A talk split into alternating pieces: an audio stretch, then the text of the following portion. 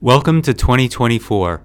With the 2024 election on the horizon, the wars in Gaza and Ukraine, and numerous other foreign policy and domestic news stories, it's never been more important to stay informed.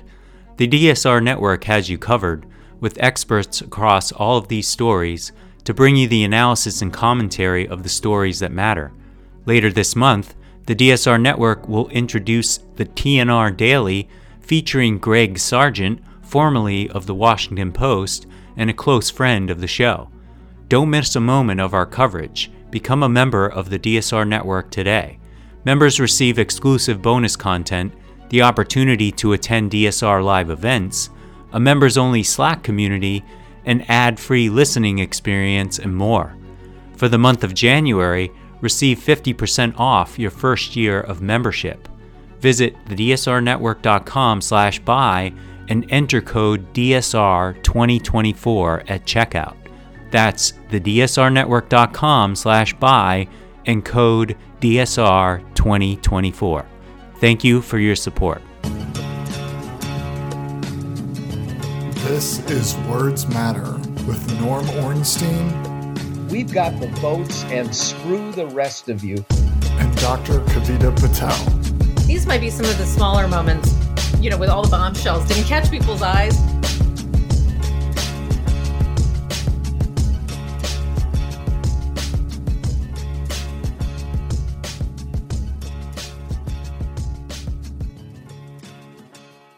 Hello and welcome to Words Matter from the DSR Network. Each week, Norm Ornstein and I will talk about the issues facing our country as we enter into an what proving to be, a, as expected, Norm, a very busy year of elections and election cycle politics. We are, I, I have to be honest, Norm, I'm, I'm, we're talking to you, Riley Fessler, our incredible producer. The three of us were obviously recording uh, virtually, and thank goodness because it's a snowy day in Washington. I know you've got some sentiments about uh, how well the city is prepared or not prepared. And I would just argue the states of Maryland and Virginia can go into that pile of people who are not prepared for our snow. But I would like to say that it's somewhat of a metaphor, if you will, that the whole week has been kind of, uh, uh it's almost Mother Nature's way of saying, I'm going to take this ugly scenario that is the entire kind of uh, interaction between Iowa caucuses, democracy, freedom, elections, debates, the Republican lineup. And we're going to talk in our members only pod about Mike Johnson and uh, what he's doing to single handedly, you know, take down democracy. And it's as if Mother Nature is saying, I'm just going to cover it with a white blanket and try to try to make it somewhat more try to make it somewhat more pretty to look at. But as they say, Norm, I, I, don't think we can put lipstick on a on a pig, and I think that this is an apt analogy for how the week has played out. Tell me your interpretation. I will say I'm not surprised by the Iowa caucuses as listeners hear this. Obviously, Iowa caucuses with Donald Trump as the winner. And what I thought could be Nikki Haley is like a not even a close second, but still a distant second. Looks like we've got um, still a lot of real estate between Trump and everybody else. And we've seen Ramaswamy knock himself off and then proudly announce that he's endorsing Donald Trump and, you know, already putting in his VP nomination. Tell me, tell me uh, your take on the week's events, Norm, and and and how you're faring in the snow. I know you're surviving. uh, sure. Well, I went out and shoveled first thing this morning after taking uh, my dog out, um, knowing that if you wait, it gets much worse. Um, but uh, I, you know, whenever we get snow, which is still a fairly infrequent occasion here, Kavita, I am always reminded of the former senator from Oklahoma, Jim Inhofe, going on the Senate floor with a snowball to say they talk about global warming and yet, look at this uh, with a complete misunderstanding of what climate change is all about. And as we see more and more of these storms, and it's getting much worse up north, uh, and we had it with the Iowa caucuses that you know cut the attendance down to almost half of what it had been in uh, previous times. There are a, a, couple of things that uh, stick out to me. Um, first, of course, is that this is so emphatically Donald Trump's party. And uh, the Trump voters, uh, we know at least from uh, even if you don't take uh, entrance or exit polls terribly seriously, that only 6% of Trump's voters think that uh, Joe Biden won the election. But they made up half of those voters uh, who came out in the Iowa caucuses. And yes, it was a fight for second place, and uh, Ron DeSantis uh, barely edged out uh, Nikki Haley. But, you know, both were 30 points plus behind uh, Trump. But what also struck me, Kavita, is that over the span of two days, we had Chris Sununu, often touted as the pragmatic or even moderately conservative governor of New Hampshire. Doug Burgum, the governor of North Dakota, billionaire businessman who had said before hugely harsh things about Donald Trump. Marco Rubio, all endorse Trump, effectively saying that if Trump were the nominee, of course they would vote for him. And the uh, insanity of that, that uh, people who understand that they're dealing with a rapist uh, convicted by a jury of sexual assault and rape, um, somebody who clearly incited a violent insurrection against the country, who spreads conspiracy theories, who stole the most sensitive documents and then uh, engaged in obstruction of justice. But say a little bit more about not just the people. Uh, just sorry to interrupt, Norm. Say a little bit more. This is gonna. I, I try not to drive our producer crazy by interrupting because it's hard to actually break that up. But I'm. I want you to triple down. I'll offer some stats in a moment, but I want you to go deeper than you've mentioned just high profile kind of people who have previously like admonished Trump and I'm I'm just curious how it it extends to not just people who've denied the election. There were there were voters and and, and let's also let listeners know that Iowa caucuses are I'm going to insult some people from Iowa. I have good friends from Iowa. There's just something weird about the caucuses. I've spent time there. There's something about how kind of this like especially in the light of like weather adverse weather for Iowans it's it's even more of a like a strange dynamic.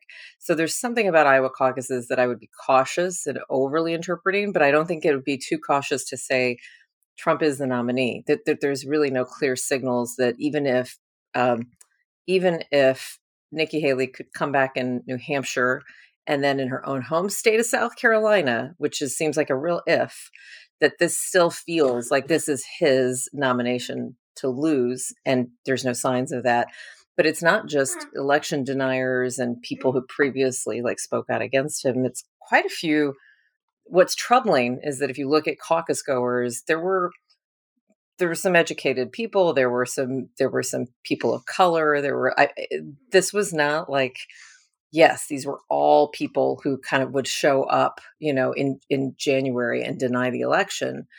It, it and tell me if you read and and I'll give some stats in a moment. Tell me if you parsed it that way, or am I being overly worried about this?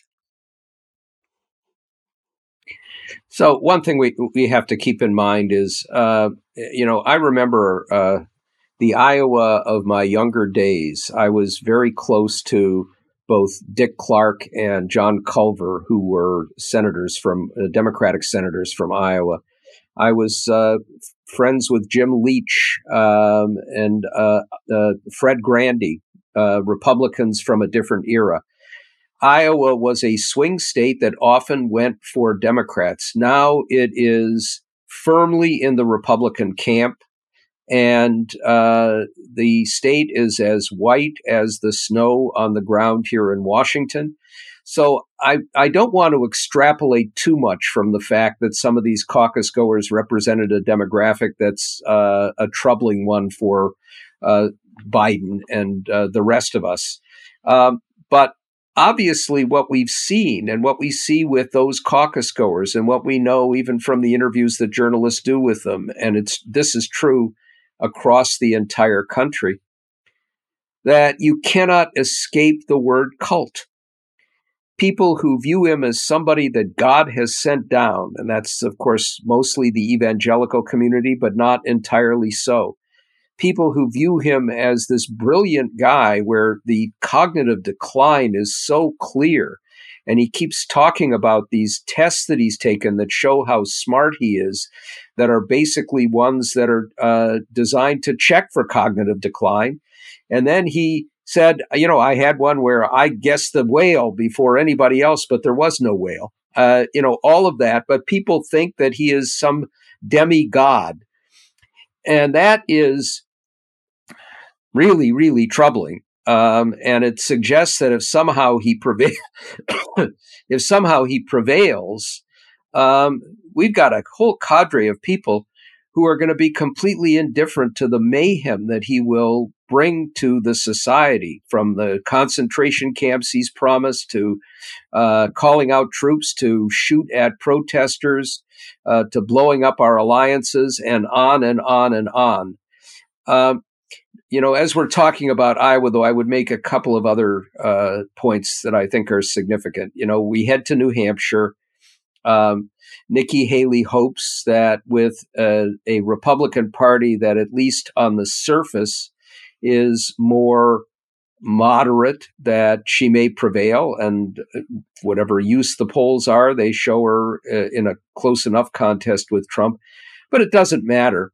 Um, once we get past this and we move on pretty rapidly to South Carolina to Super Tuesday, this nomination contest I think effectively is uh, 99% over. And I think what Nikki Haley and even Ron DeSantis are trying to do now, people say Haley wants to be the vice presidential nominee.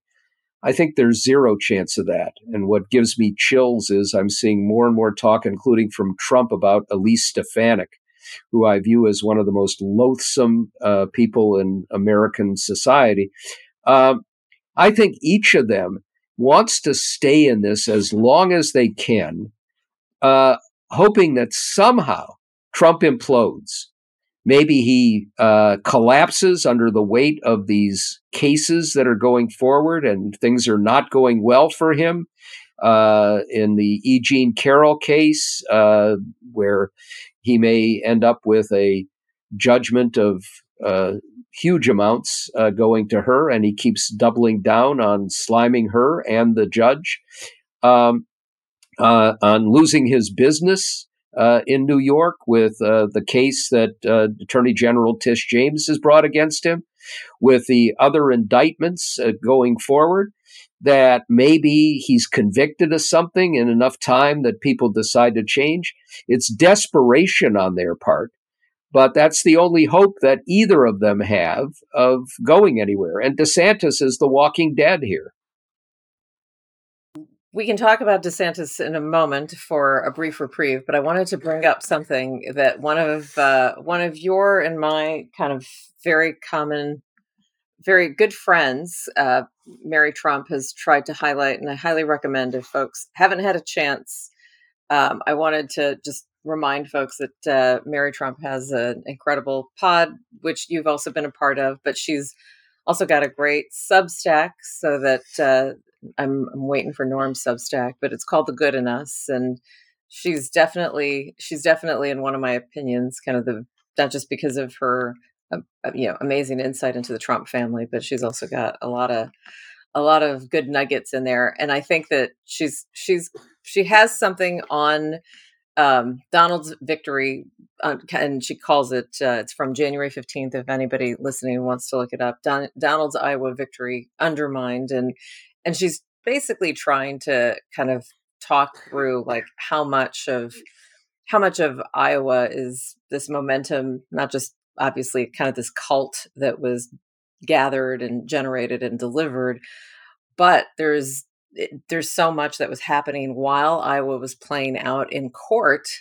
that I think points to exactly what you've been alluding to that like there's been an incredible amount of barriers for Trump legally. So talk Norm about how to think through like and and we can talk about whether it's important to highlight Joseph Tacopina, I hope I'm saying his name right, but you know, the attorney that actually dropped him as a client um, for, I think it was not just his Manhattan criminal case, but I think also for the E. Jean Carroll appeal. So, talk a little bit about these, like, I, I don't know how to describe it. It's like two worlds, right? Two completely different worlds that we're living in, where you've got what's happening here and then also what's playing out with Supreme Court as well, as well as the legal challenges. And one of the first lawyers that's dropped out at this crucial moment. So, uh, you know, Trump has armies of lawyers because there are so many cases. Many of them, uh, many lawyers have dropped him, uh, not just uh, Taco Joe, as he's called, Tacopina. Uh, some, I think, because he hasn't paid them. Uh, the cash flow, you know, most lawyers who are going to go to work for Donald Trump understand his history of stiffing contractors and my guess is that uh, no decent lawyer is going to join with Donald Trump unless they're getting paid in cash uh, in advance, or at least very fat retainers. And the quality of his lawyering has clearly gone down. I mean, you know, when you have a lawyer arguing in front of a judge on presidential immunity who is willing to say that Trump could call out SEAL Team 6 as president and kill rivals, and that unless he were impeached and convicted, he couldn't be prosecuted for that kind of murder. When you have a, a lawyer like Alina Habba, who has bragged in the past that uh, uh, you know her uh, basically her greatest asset is being good looking, uh, which for Trump may be the case. Um, being schooled over and over again by Judge Kaplan and violating every standard of uh, legal protocol. Uh, th- it's closing in on Trump, and I think he knows it. And for the first time in his life, he may not be able to wriggle out of, you know, disaster facing him. And he is reacting just the way you would expect a narcissistic sociopath uh, to react. It's a combination of doubling down on his sociopathy and denial. But I, I just think we cannot escape the reality as you watch him out there, as you listen to him, that there are serious cognitive issues at play here with this guy. And yet he is a slam dunk as the Republican nominee and has a very solid chance of uh, being back in the White House and uh, in a precarious state with what is likely to be a running mate who would be uh, at least as bad, if not worse, uh, than him. And these legal cases are going to play out, even though there are now, of course, some bumps in the road for uh, the prosecutors. We're still we're waiting for the Supreme Court to rule on immunity on the 14th Amendment, uh, uh, among other things. We know that one of uh, probably the best lawyer that Trump has is Judge Aileen Cannon in Florida, who's doing everything she can to protect him and delay the case involving the stolen documents, the uh, probably giving the most sensitive information to our adversaries and then lying and covering it up and she's going to try and make sure that this uh, trial doesn't happen until after the election. Fani Willis in Atlanta has now this giant distraction that one of the lawyers she hired to work with her on the case against Trump and the other defendants uh, in Fulton County uh, apparently has had a romantic relationship with her, and that's a big distraction. But the trials in New York are going to go forward. He is likely to lose his ability to practice. If he tries to appeal, then he has to put in escrow the funds that uh, the judge decides uh, are, are, are uh, what he's liable for, which could be hundreds of millions of dollars, and it's doubtful that he has the cash or the ability to put that forward without selling some of his properties. He's going to have another criminal case it wouldn't surprise me that the judge in the E. Jean Carroll case, as he continues to defame her, will uh, basically come up with a figure of uh, 50 to 100 million dollars in addition that he owes her. And uh, this is a, a, you know a real set of problems for him, and I've got to believe that it's going to take its toll on him physically and mentally.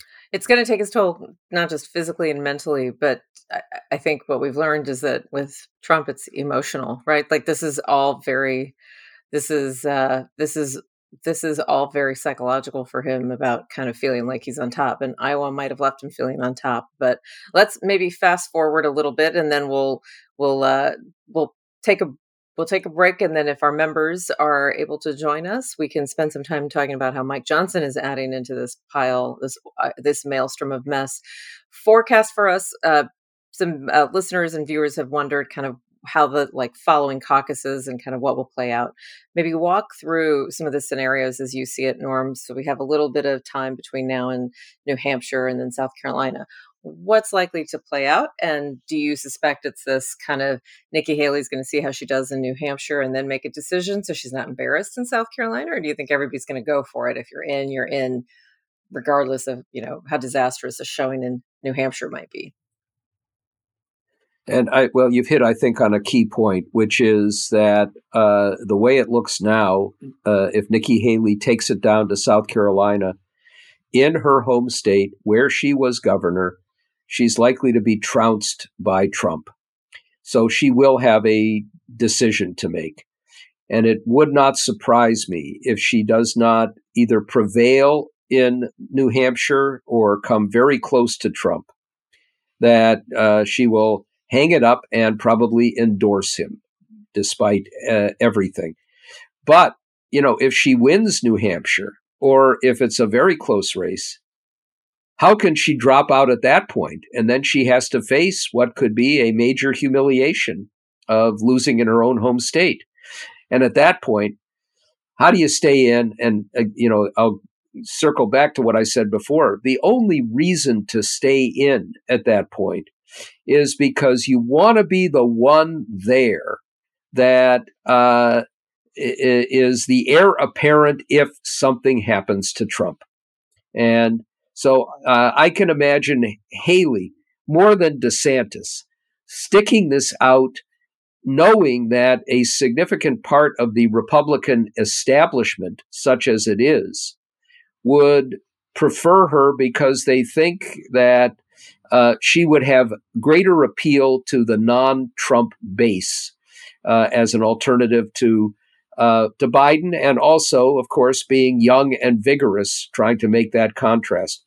But that is, um, uh, you know, to call it a long shot uh, doesn't do justice to the term long yeah, shot. Yeah, doesn't do justice to the long shot, and also doesn't. It's it's uh, it, as we unpack not just the caucuses, but we'll have on another kind of time and moment to talk about kind of the Biden campaign and like where it's going through its own fits and starts and and so before we do that norm any any closing thoughts for things to come up in the next news cycle? Anything this week that you're looking out for? Any hearings? I know you've been talking to folks on the hill. Anything happening this week that we should just make sure our listeners are aware of you know, I think uh, we're going to get this continuing focus uh, on politics. Congress will not be around now that they have solved their problem of a shutdown that we will talk about uh, momentarily. Um, but uh, I will say uh, one of the things that really concerns me are uh, television networks, our print journalists love this time of year because they love covering the horse race, and they uh, it's it normalizes Trump uh, because it's all about winning and losing. I want to see CNN, especially, start a series which I would call the stakes, because that's what matters now.